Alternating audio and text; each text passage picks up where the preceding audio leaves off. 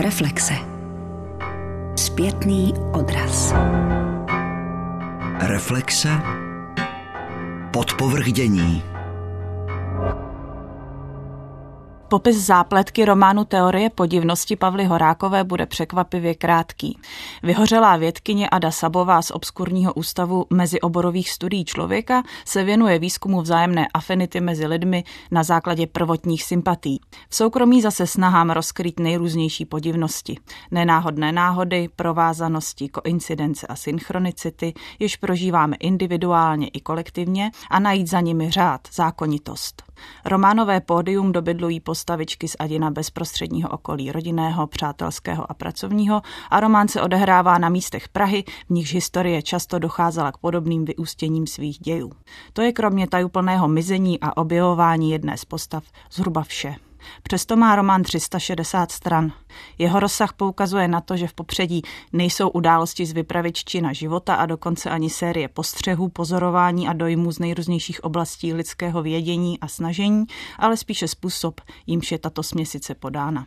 Román je totiž vybudován jako jeden z předmětů Adina zájmu, totiž fraktály a jejich pohyblivé hologramové variety. Tedy na principu variování, vrstvení, opakování stavebních prvků v každé z čtyřiceti jedna kapitol, jež zase zrcadlí román jako celek a jsou jeho zmenšenou kopií. Vzniklá mozaika replikuje v každé kapitole týž působivě rafinovaný či rafinovaně prostý vzorec. Napřed popis snů vypravěčky, v níž lze potkat zpeněžitelné zlepšováky, pak sesypání bizarností sbíraných řadu let, zábavných situaček, historek citátů a odkazů, pozorování typů lidí, kolektiv, budov, výzkumu či vztahu, až po možné výklady vzniku všeho míra, z nich žádný není spirituální, jelikož nadpřirozeno není božského, ale fyzikálního či mytického rázu. Pověry a zlá znamení, kletby, klepy, mystika, konspirační teorie a sny mají podobnou výpovědní a pravděpodobnostní hodnotu jako pravověrný experimentální výzkum, který se jim mnohdy blíží. Tudíž si lze s obou utahovat rovnoměrně. To vše proseto vypravěččinou bystrou myslí a úctyhodnou jazykovou vybaveností. Pak už jen citace tragikomických krimi z pravodajství ze Šumperska, hezké přirovnání měsíce k nějakému objektu a spánek přinášející Adě úderem dvacet dva dvacet tři další všeříkající snění. Geometrický útvar tohoto románu je tudíž pravidelný a ruší ho jen kvapné šokantně legrační vyústění, které poněkud neladí s celkovou stavebnou ukázněností. Bohaté a zábavné jsou shromážděné nápady, hrdinčiny sny a stejný je i autorčin slovník. Tendence hledat ve světě srozumitelné opakující se vzorce, různorodé Adiny zájmy a neurózy patří mezi projevy podivnosti, s níž je Ada svému bádání sama objektem. Současně je to hyperracionální pokus o konstrukci světa jeho pozorováním. A také zoufalá snaha najít řád v chaosu, sebeobranný mechanismus proti konci světa. Všechno je stejně dobře možné jako cokoliv jiného a tak se také všechno odehraje, včetně narušení linearity času, která umožňuje přesuny milovaných postav staletími. Ve studiu vítám nad románem Pavly Horákové Teorie podivnosti literární kritičku a redaktorku Hosta Evu Klíčovou. Dobrý den. Dobrý den. A literárního kritika a editora webu art zone tečka cé zet Josefa Chuchmu. Dobrý den. Dobrý den. Pavla Horáková kdysi řekla, že chtěla napsat velký román. Slouží tato mimochodem rovněž pavědecká literární kategorie k něčemu jinému, než co by nějaký nedostižný vágní cíl, k němuž se lze pouze marně upínat. Jaké jsou podle vašich měřítek požadavky na velký román a může jím být Teorie podivnosti? Usiluje případně teorie o nějaké vážnější sdělení, jak by bylo možno lze od velkého románu očekávat, nebo chce spíš ukázat, že nic vážného neexistuje, nebo že všechno je stejně vážné? Těžko říct. Já jsem si vždycky říkala, že ten velký román vlastně je něco, co prozrazuje nějakou autorskou vůli napsat nějaké velké dílo. A myslím, že u románu Pavly Horákové jsem se rozhodla, že to možná je úplně jinak. Že naopak to dílo, které vlastně tu ambici neprozrazuje, tak by tím velkým románem možná mohlo být. On se nepodobá velkým románům z devatenáctého století, to rozhodně ne, ani experimentálním románům ze začátku dvacátého století, ale myslím, že rozsahem, záběrem a určitou jako koncepční promyšleností by se jaksi vyhovoval nebo splňoval kritérium něčeho, čemu bychom i v dvacátém prvním století mohli říkat velký román. to je pofidérní kategorie, ale přesto každý má asi nějakou svoji osobní představu o velkém románu. No a moje představa o velkém románu je trochu jiná, než je Teorie podivnosti. A to z toho prostého důvodu, že si představuji, že ve velkém románu, že je mnohem, jak to říct, víc zasazen, zakořeněn do doby.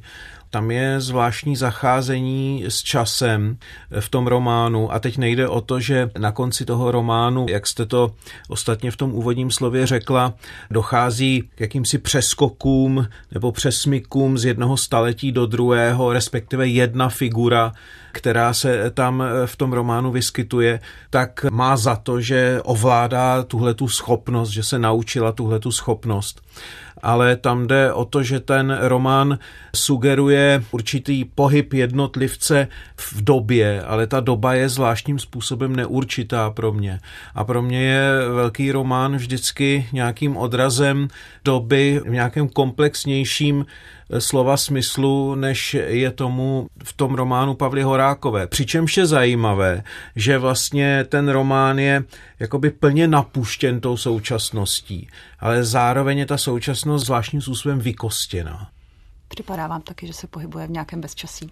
Právě že ne. Já si myslím, že vy jste to sám řekl, ta napuštěnost. A vlastně myslím, že ta ukotvenost dobová se nemusí nutně projevovat tím, že by tam měly být nějaké politické komentáře nebo společenské rozvahy a úvahy, já nevím, co s námi udělá robotizace nebo něco takového. Ale že ta dobovost se v tom románu projevuje tím, jak jsou ty informace uspořádány, jakým způsobem ta hlavní hrdinka přemýšlí a kde čerpá to kvantum těch informací a jak se pohybuje v nějakém obrovském sociálně nahuštěném prostoru, někde prostě ve městě, kde neustále je nucená ty lidi nějak třídit, katalogizovat nebo nějakým způsobem popisovat jejich chování, různým způsobem je analyzovat, aby se vůbec vyznala v té současnosti. Pro něž je typické třeba i to, že jsme příliš, ať už jako reálně nebo virtuálně obklopeni lidmi, mnoha názory, mnoha různými výzkumy, pavědeckými, vědeckými. Teď je tam ještě spojení s tím rozhlasem, s těmi zprávami třeba z toho z Šumperka, že to si myslím, že je ta dobovost, jako nějaký její risk, který je obtížněji, uchopitelný, jako je jednoduše popsatelný, ale podle mě hůř se replikuje v nějakém literárním textu. A to si myslím, že se autorce povedlo, že to je ta dobovost, že to nutně nemusí tam být zachyceno, co se děje v Rusku, nebo jestli se Evropská unie rozpadne. Takové věci si myslím, že se tam nemusí řešit. Zase bych úplně neřekla jenom atmosféra doby. Myslím, že tím, jak se ta dobovost mnoho jejich příznaků promítá do toho, jak je ten román strukturovaný, jak ta hlavní hrdinka přemýšlí, co všechno používá, jak třeba utilitárně pracuje s těmi sny, že s nějakým způsobem se snaží její kolega vědec z toho udělat vždycky nějaký jako business plán na to nalepit, tak to si všechno myslím, že je ta dobovost. A pro mě teda dostačujícím způsobem zachycená. Tak tam je taková, vážení posluchači, strašně zajímavá věc. Tady vidíte, že kolegyně Klíčová vlastně popisuje nějakou dobu a tak to skutečně ta kniha implikuje a vnucuje čtenáři, že ona, ta hlavní hrdinka, se pohybuje, řekněme, v současnosti. Ale pak je otázka, jaký může být třicet pět let, když řada jejich vzpomínek je vázaná na dobu, která je před listopadem a kdy ona to nemohla prožívat tak a to, jako kdyby jí bylo těch třicet pět let. To se pak, bych řekl, že vlastně tehle ten její věk se byl zdůvodněn nebo prostě nasazen proto, aby rozuzlení toho románu mohlo být takové, jaké je. Nevím, jestli ho tady mám říkat. Hrdinka na konci románu otěhotní, neví úplně přesně s kým a samozřejmě v třicet pět to jde o trochu líp než čtyřicet pět, tak to prostě je. Ale je tam zvláštní tehle ten časový nelad. A další věc je, já vůbec si nemyslím, že velký román má obsahovat to, jestli jsme v E U nebo jaké je Rusko. Ale vy jste to sama řekla, hrdinka se pohybuje po městě, ale ona se vlastně s nikým nestýká, ona v zásadě s nikým nekomunikuje, ona jenom pozoruje. A tak, jak pozoruje a jak se vlastně s nikým pořádně nestýká, s nikým na té ulici nekomunikuje, když ji někdo osloví, tak před ním uteče, doslova, tak ona vlastně vnímá jenom v takových vzorcích, které jsou hrozně zakuklené a vlastně si vystačí sama se sebou. A já nevím, jestli pro mě to není známka velkého společenského románu nebo velkého románu, aby, protože ono to právě implikuje to slovo velký román, hned to, hned to druhé adjektivum, velký společenský román. Ale může být velký román o někom, kdo se nepohne ani ze svého pokoje a s nikým se nestýká, ale to podle mě zase není tehle ten případ.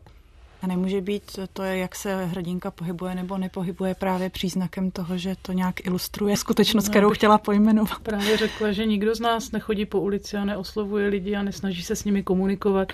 Právě přelidněnost kolem nás nás spíš jako zapouzdřuje a spíš se snažíme jako unikat a hledat. A navíc neustále musíme rozumět všem těm vztahům a lidem okolo, a to si myslím, že taková nějaká i rezignace na to vytváření si nějakých úplně složitých a hlubokých vztahů, že taky může být určitým příznakem doby, a to si myslím, že v tom je. Ono je docela složité, nebo může být zajímavé ten román se pokusit i nějak žánrově začlenit, jaký typ románu to je, protože když se podíváme na to, jak je udělaný, tak ho lze označit za, dejme tomu, humoristicko-satirický, ten humor je tam docela svérázný, je to ironický až cynický místy. Když tu ironizaci toho mystična, která je tam všude přítomná, vezmeme vážně, tak ho lze označit i za mysteriózní. Když se zaměříme na linii, kde mizí a objevují se postavy, to můžeme pomalu říct, že je trošku i detektivní rys. A když se podíváme na to, jakým způsobem paroduje akademicko-vědecké prostředí tady u nás v Čechách a obecnou kritiku vkusu, řekněme, je to jedno z mnoha témat, tak je to, řekněme, společensko-kritický román. A když si vybereme to překračování časových rovin v postavě Kaspara Hausera, tak by to mohla být i nějaká vědecko-fantastická linka. Chci tím říct, že je různorodý, že žánrově je jednoznačně neurčitelný. Můžeme ho nahlížet i třeba jako prózu o nějaké psychospirituální krizi, že ženské postavy, nebo román o hledání duchovna tam, kde se obtížně hledá, třeba zrovna ve vědě.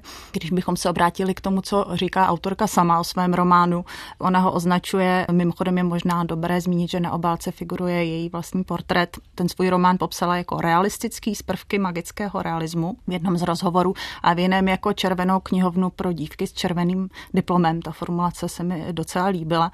Ten román je završený happy endem a zvláštním milostným vztahem epochální naplněnosti, bych řekla, protože na to celou dobu ta hrdinka čeká, až přijde někdo, koho bude moct označit desítkou, nejvyšším hodnocením. Je to překračování žánru, nebo je to podařená či nepodařená fúze, nebo je to nějaký postmoderní eklekticismus?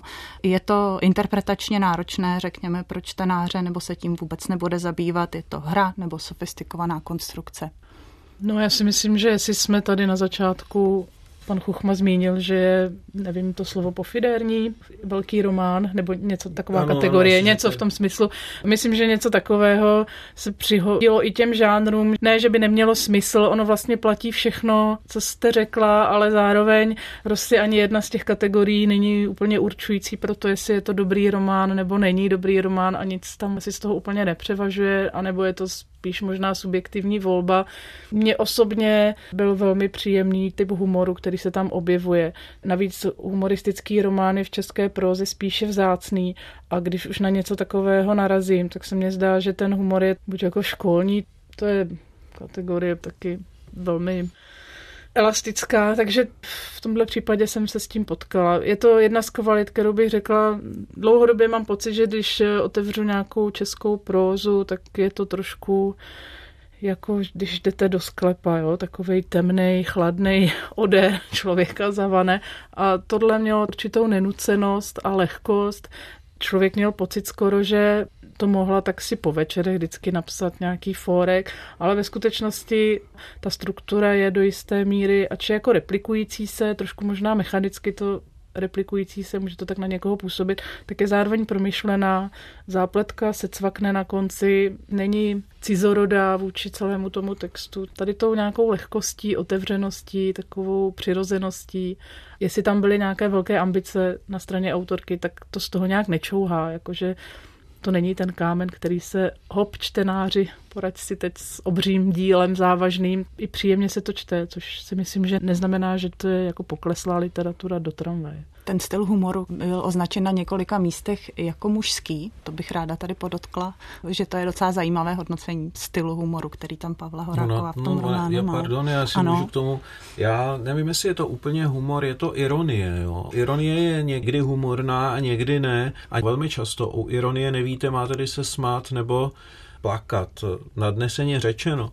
Ale to nejzajímavější vlastně na tom ironickém odstupu je to, jak autorka nahlíží, nebo to je právě nesmysl, jak hlavní postava nahlíží sama sebe, s jakým pozoruhodným jako bystrostí a otevřeností, ale přitom ne nějakou pokleslostí, prostě třeba nahlíží své tělo. Ta tělesnost v tom románu, ta je pozoruhodná a vlastně... bych naopak řekl, že to je pohled, kterého je spíš schopna žena, je-li vybavena nějakou ironií než muž.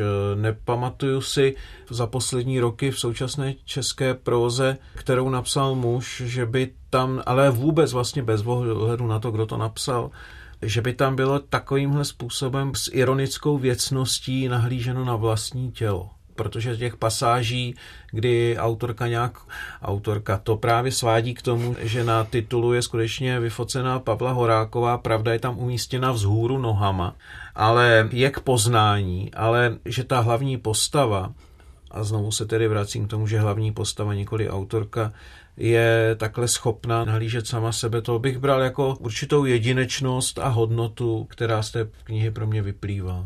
Já tam ten humor tedy shledávám nejenom v těch zprávách ze Šumperska, kde to není ironicky, to je čistě zábava. Nebo v tom hrozilo vám to na nervy. Nicméně je to jako pevná součást té repetiční struktury. Posluchači, to není jenom ze Šumperska. K tomu potom přibude Bruntálsko a Jesenicko, aby jsme byli spravedliví, aby jsme si nemysleli, že šílenci dle Pavly Horákové, respektive její hrdinky a děsivé jevy se vyskytují pouze na Šumpersku, ale vyskytují se i na Jesenicku a Bruntálsku. Ale humorného na tom není nic. Mně připadá minimálně, jako když už bych odstříhla ty situační záležitosti, ten situační humor, třeba už to s tou spánkovou laboratoří a to všechno, jak je obstaráno, a tahle ta linka, která je zase zachycena v každé z těch kapitol, tak minimálně ten jazyk, si myslím, kterým je to napsáno, je dost jedinečný, dost vtipný. Myslím, že ohromně barvitý a bohatý je jazykový svět Pavly Horákové. Myslím si, že už proto je to zábavné číst ten román, co si myslíte? Ale tak řekla to tady kolegyně Klíčová, čte se to pěkně a není to žádné pokleslé čtivo, to teda rozhodně nebavíme se tady o nějakém určitě pozoruhodném románu. Zároveň si ale, jak jsem to říkal na začátku, z mého pohledu si myslím, že je to kniha, alespoň v těch dosavadních ohlasech, poněkud přeceňovaná. No, v něčem se ta kniha vymyká, ale řekněme, že se vymyká v tom kontextu současné české prózy nějakou svěžestí, ale že bych měl před sebou román, nad kterým bych jaksi ustrnul, což se samozřejmě stane jenom z času na čas, nebo s kterým bych se nějak existenciálně potkal, jako se mi to třeba stalo nad některými pasážemi nebo vyprávěcími liniemi, třeba u knih Emila Hakla, tak to prostě pro mě tu hodnotu ta kniha nemá. To je všechno, co bych asi k tomu dodal. Ona, ta vypravečka, jak jste tady zmínil, má až takovou obsedantní potřebu svět nějak pořádat, nebo teď nevím, jestli to náhodou nebyla Eva Klíčová, kdo to z vás říkal, združuje ty jevy jednotlivé do skupin na základě nějakých svých vlastních interních kategorií, prostě pořádá svět a hledá nevyloučené souvislosti mezi dost nesourodými úkazy a kromě téhleté její dost jaksi neovladatelné vášně, tak právě taky velice ráda pozoruje tělo, nikoli jen své, ale tělo a tělesnost, jaksi vizuální a jiné charakteristiky těla. Přitom zapojuje opravdu až vědecký pozorovatelský chlad, který je tam cítit vlastně z celého toho románu, nebo já to tak aspoň čtu, i z toho humoru, který je tam přítomný. Je to celé napsáno s takovým zvláštním chladným odstupem, jako by tam bylo více prostoru pro racionalitu než pro emoce. To možná souvisí i s tím, že se s málo kterou s jinou postavou vlastně shledává, mluví s nimi, vlastně to je reflektováno zpětně. Je tam málo dialogu, málo přímých řečí. Je tam určitý chlad, ale myslím si, že taky díky tady tomu chladu, který je i vlastně jazykový, ten jazyk je totiž nesmírně precizní, až vědecký. výsky. Tam se téměř žádné popisné slovo nevyskytne více než jednou. Tenhle ten jazyk, který je tak jakoby cudně přesný, si myslím, že umožňuje to, že tělesnosti, které jsou tam opravdu do nejmenších detailů všech exkrementů a výpotků, všech různých otvorů popisovány, takže se nestanou jakoby nechutnými, hmm. i když vlastně je tematizovaný hnus nebo znechucení. Je v tom dost takového jako odporu, štítivosti, řekněme. Tak díky tomu jazyku se nestane to, že i vám jako čtenáři no, to odporné. Ona to, je, ona to je štítivost spojená s narcismem. A ono to totiž spolu souvisí. Jenom abyste posluchači si dokázali představit, o čem tady taky hovoříme. Když hlavní postava jde na toaletu, na svoji toaletu, tak tam má takový plagát a na ním je stupnice hustoty lejna, bych tak řekl, on tam říká Bristolská, Bri, Bri, tabulka. Bristolská tabulka, myslím, že tam je sedm těch kategorií, a. jestli si to pamatuju. A ona s takovým sebeironickým, ale zároveň sebezálibným pohledem sleduje, co právě z ní vyšlo a jaká to je hustota na té stupnici. Myslím, že tohle to je zrovna určitý symptom narcismu a ta figura je hodně narcistní, krom toho všeho. A strašně zajímavé na tom je, a to jsem si vlastně nad tím uvědomoval a vy jste mi to teďko připomněla, když jste říkala, že ona neustále něco kategorizuje a zobecňuje. On ten román je psán tak, že je nějaká scéna nebo nějaké pozorování, to vychází z nějaké konkrétnosti a následuje okamžitě zobecňující odstavec.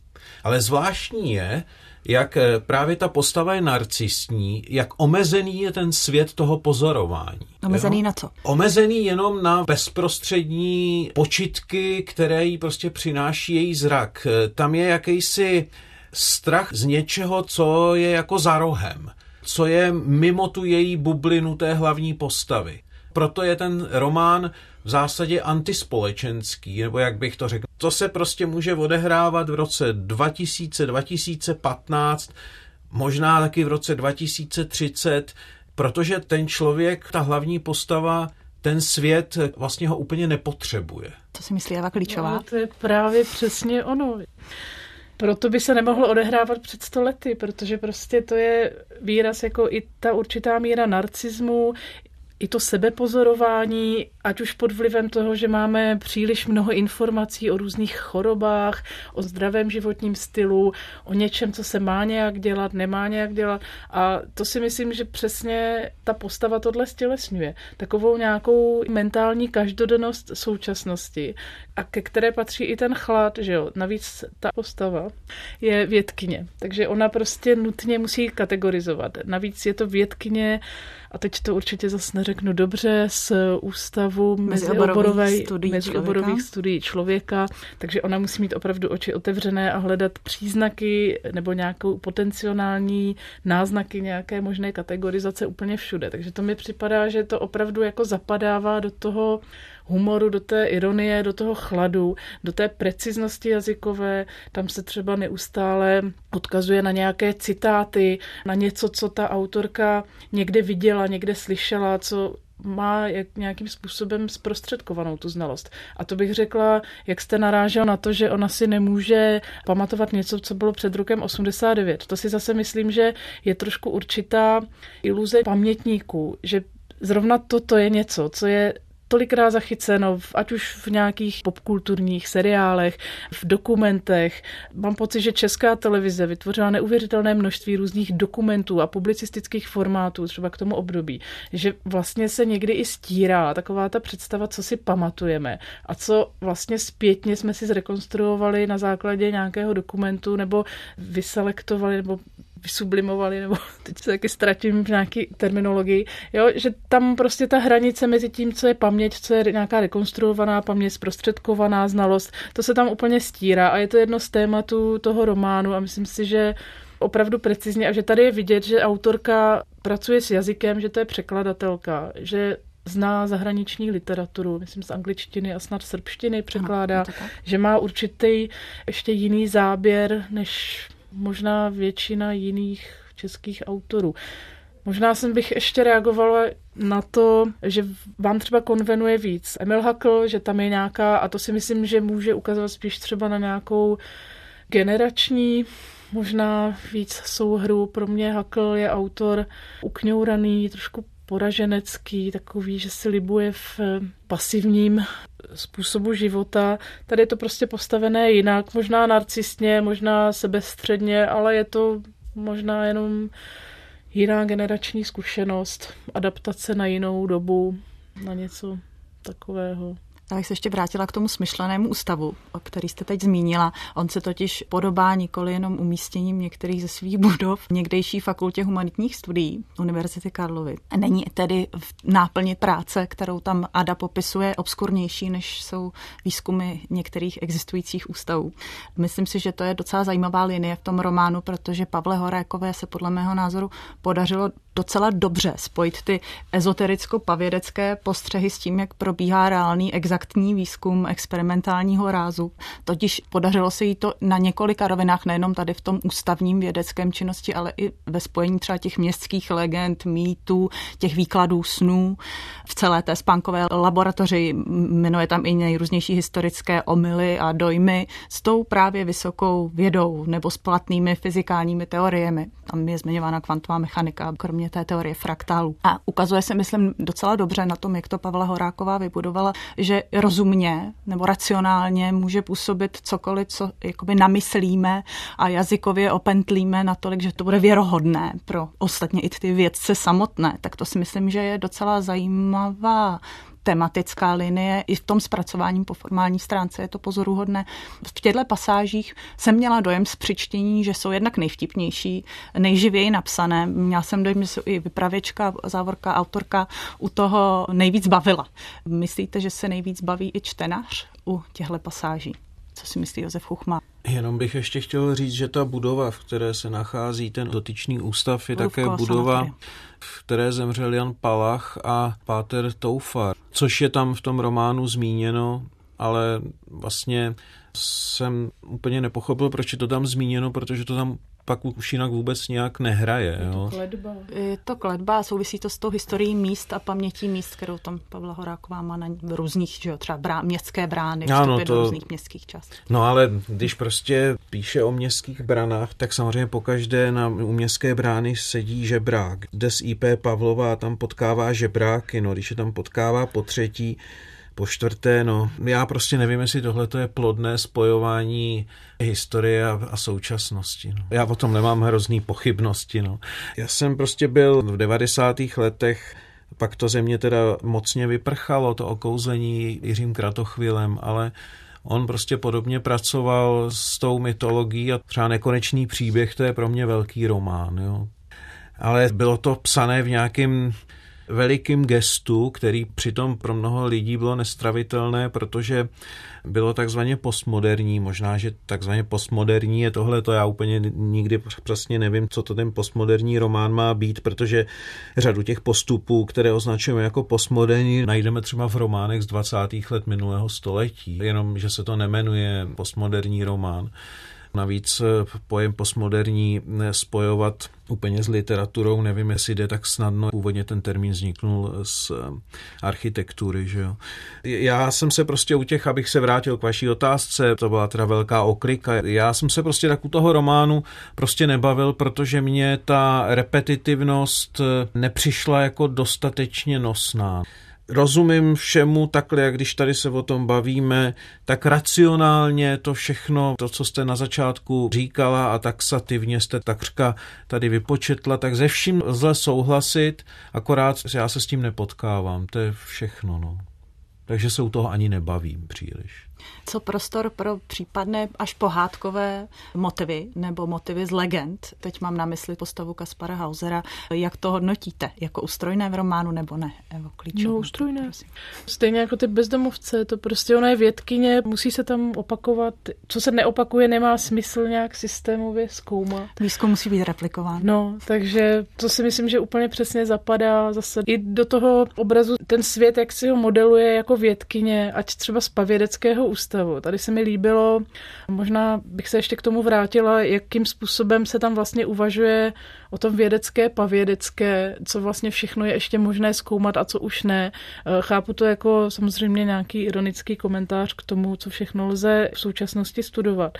Na druhou stranu si myslím, že ten komentář není nějaký vyhroceně kritický a určitě si autorka stejně jako já myslí, nebo zdálo se mně, že tady si jako s autorkou rozumíme, že všechny ty výzkumy a i to, co se zdá jako neužitečné nebo nějakým způsobem jako marginální, všechno si zasluhuje pozornost. Ta naše civilizace je schopná generovat poznání i třeba ne úplně v životně důležitých oborech, tak proč ne? Myslím, že to zase patří k nějakému příznaku té doby.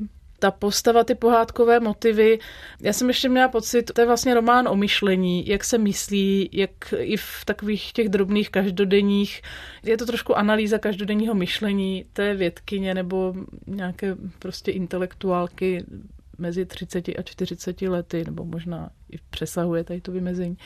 A myslím si, že je to něco, že tento myšlení není jako náboženské, je to materialistka. Ale zároveň je tam nějaká potřeba pojmenovávat i věci, na které ještě nemáme, nedej bože, bristolskou tabulku, nebo něco takového. Takže ta pohádkovost nebo únik k těm jako fantaskním možnostem, třeba cestování v čase a podobně, to si myslím, že tam je něco, o čem materialistický ateista klidně může uvažovat a je to jedna z možností, jíž může konceptualizovat ty zvláštní podivné jevy kolem sebe. Takže už to není takové obrazné myšlení, symbolické myšlení třeba v tom středověkém slova smyslu, že by to jako nekriticky ty znamení se jako seskupovala na základě nějakých jako nahodilostí. Je tam ta snaha pod nějak, nějaké jako důslednější racionalizaci, ale nicméně jakési naše inklinace k nějakému spirituálnímu uvažování, hraní si tam je celkem přiznaná a myslím, že to není na závadu a že od začátku, jak bylo zmíněno to Borůvkovo sanatorium, tak to jsou nějaký kletba toho místa, ty doby, že se tam připomínají ty historické postavy. Oni tímhle způsobem, tou upomínkou na to místo vlastně cestují časem, nějakým takovým způsobem lze interpretovat i toho Kaspara. Ale rozumím, říkám, dělala jsem si i soukromý výzkum, protože jsem zase nedokázala úplně přesně zase pojmenovat, co mě vlastně na tom románu tak jako přitahuje, nebo proč pro mě to čtení bylo vyloženě potěšením, což se mi přirozeně nestává úplně často. Nevím, co to bylo. Jako vy přiznáváte, že všechno, co jsme jako tady řekli, platí a zároveň pro vás to potěšení tam jako nebylo, tak já zase nevím úplně přesně. Čím? Navzdory tomu, že jsme toho řekli podle mě spoustu věcí o tom románu, tak pořád nevím, co vlastně je přesně úplně to ono, co mě tu četbu dělalo naopak jako velmi příjemnou.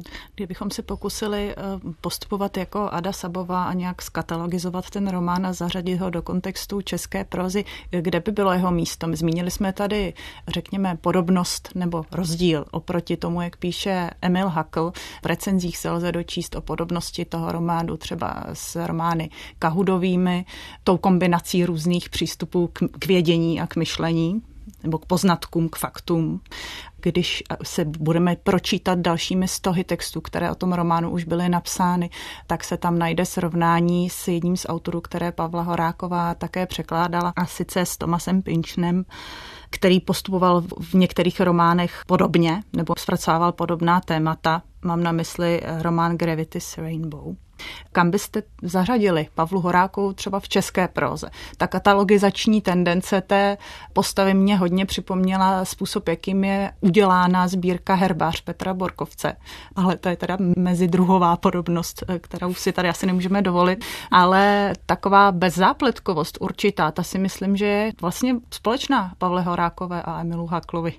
Josef Chuchma je tady postavil do protikladu, tak kam byste je zařadili? Já jsem je nepostavil do protikladu. To jsem to možná to, špatně interpretoval. To je jedno. Já, tady jste zmínila Václava Kahudu. A já bych rád řekl jenom k tomu, Václav Kahuda i Emil Hakl jsou chodci. A ta chůze je něco, co u nich přináší určitou hodnotu nebo poznání, včetně sebereflexe.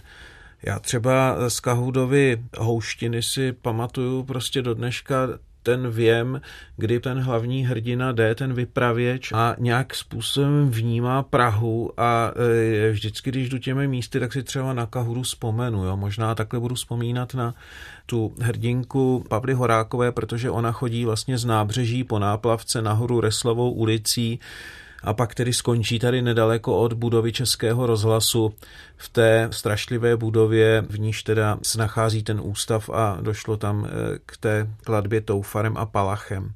Ale jak říkám, prostě pro mě je ta postava strašlivě zapouzdřená, jaksi unesená sama sebou, při vší kritičnosti nebo sebekritičnosti ke svému tělu a myšlení.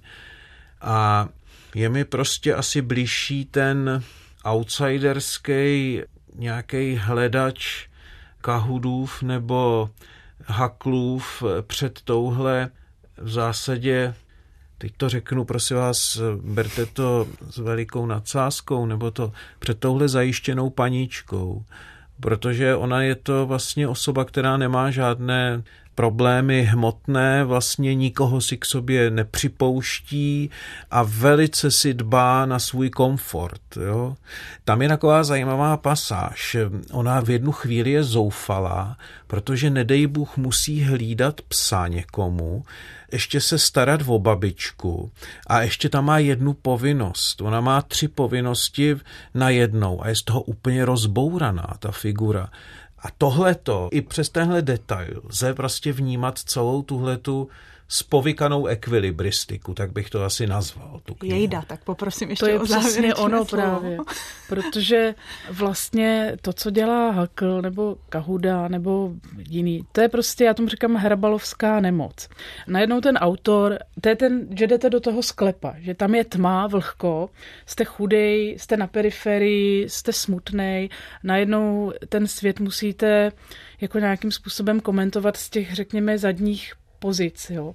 Vy jste to zmínil, že to je jako přeceněný, ta knížka, ale ona je prostě zaujala, protože je jiná, protože tady je najednou autorka, která nemusí nutně strádat. Jako ta česká próza nevyšla z těch paláců, ale z těch chaloupek, ale tady už se to nějak láme a odhazuje se jako i určitý nějaký stereotyp, že ten intelektuál je prostě ten zachmuřenej, posmutnělej, prostě čtyřicátník, padesátník, který prostě hloubku své skepse háže v těch balvanech ten autor na ty čtenáře, a tohle přesně tady není. Takže pro mě ta Pavla Horáková, kdyby nic, tak ona určitým způsobem, když to není jako, že to odčaruje nebo vysvobodí, jo, nějakou takovou, prostě nějaký modus operandi toho, jak se tady hloubavě píše. A je to prostě za cenu toho, že já kdybych měla hlídat psa a babičku a ještě do toho něco dělat, já bych taky byla nervózní.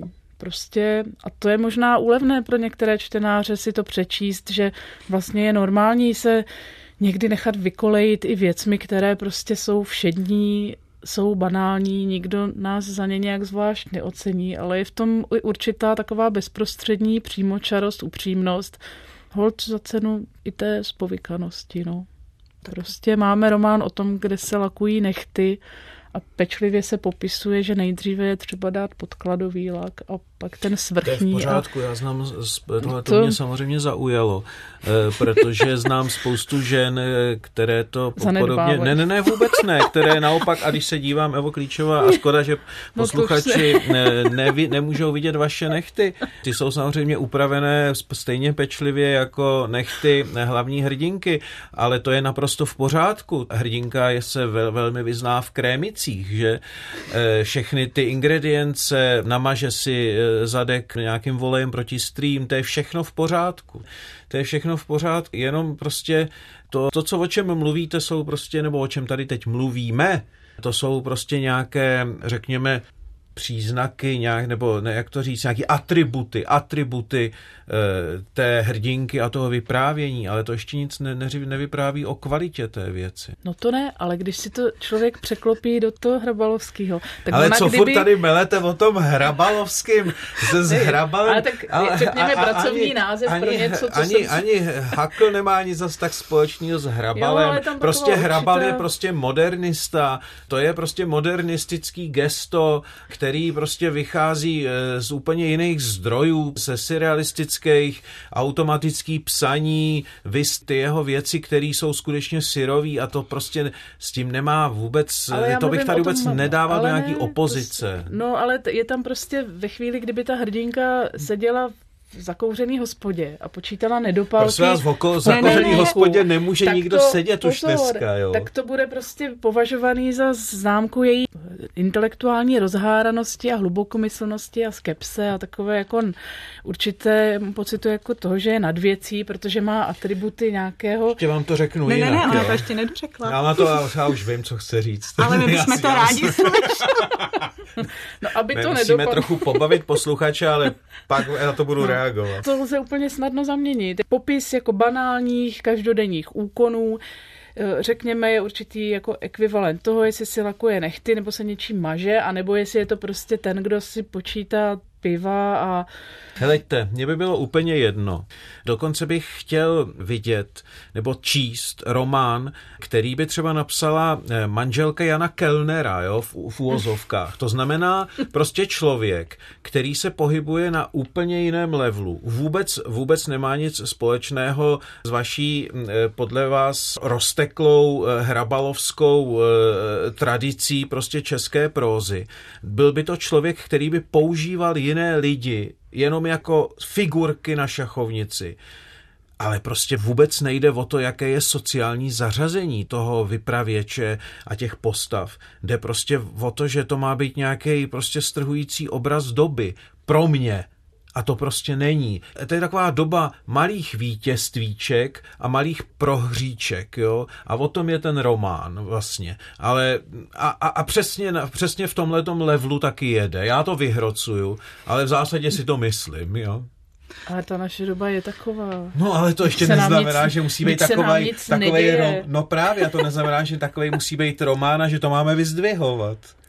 Tak já no se zakončím s dovolením Pardon. tuto debatu u motivu žmolků z pupíku, které najdeme u Emila Hakla i u Pavly Horákové. To je motiv žmolku v české literatuře, ten jde až od devatenáctého století. Ano, a s motivem žmolku se rozloučím a poděkuju za účast v debatě literární kritice Evě Klíčové, děkuju, nashledanou. Taky děkuju, nashledanou. A literárnímu kritiku Josefu Chuchmovi děkuju i vám, nashledanou. Nashledanou.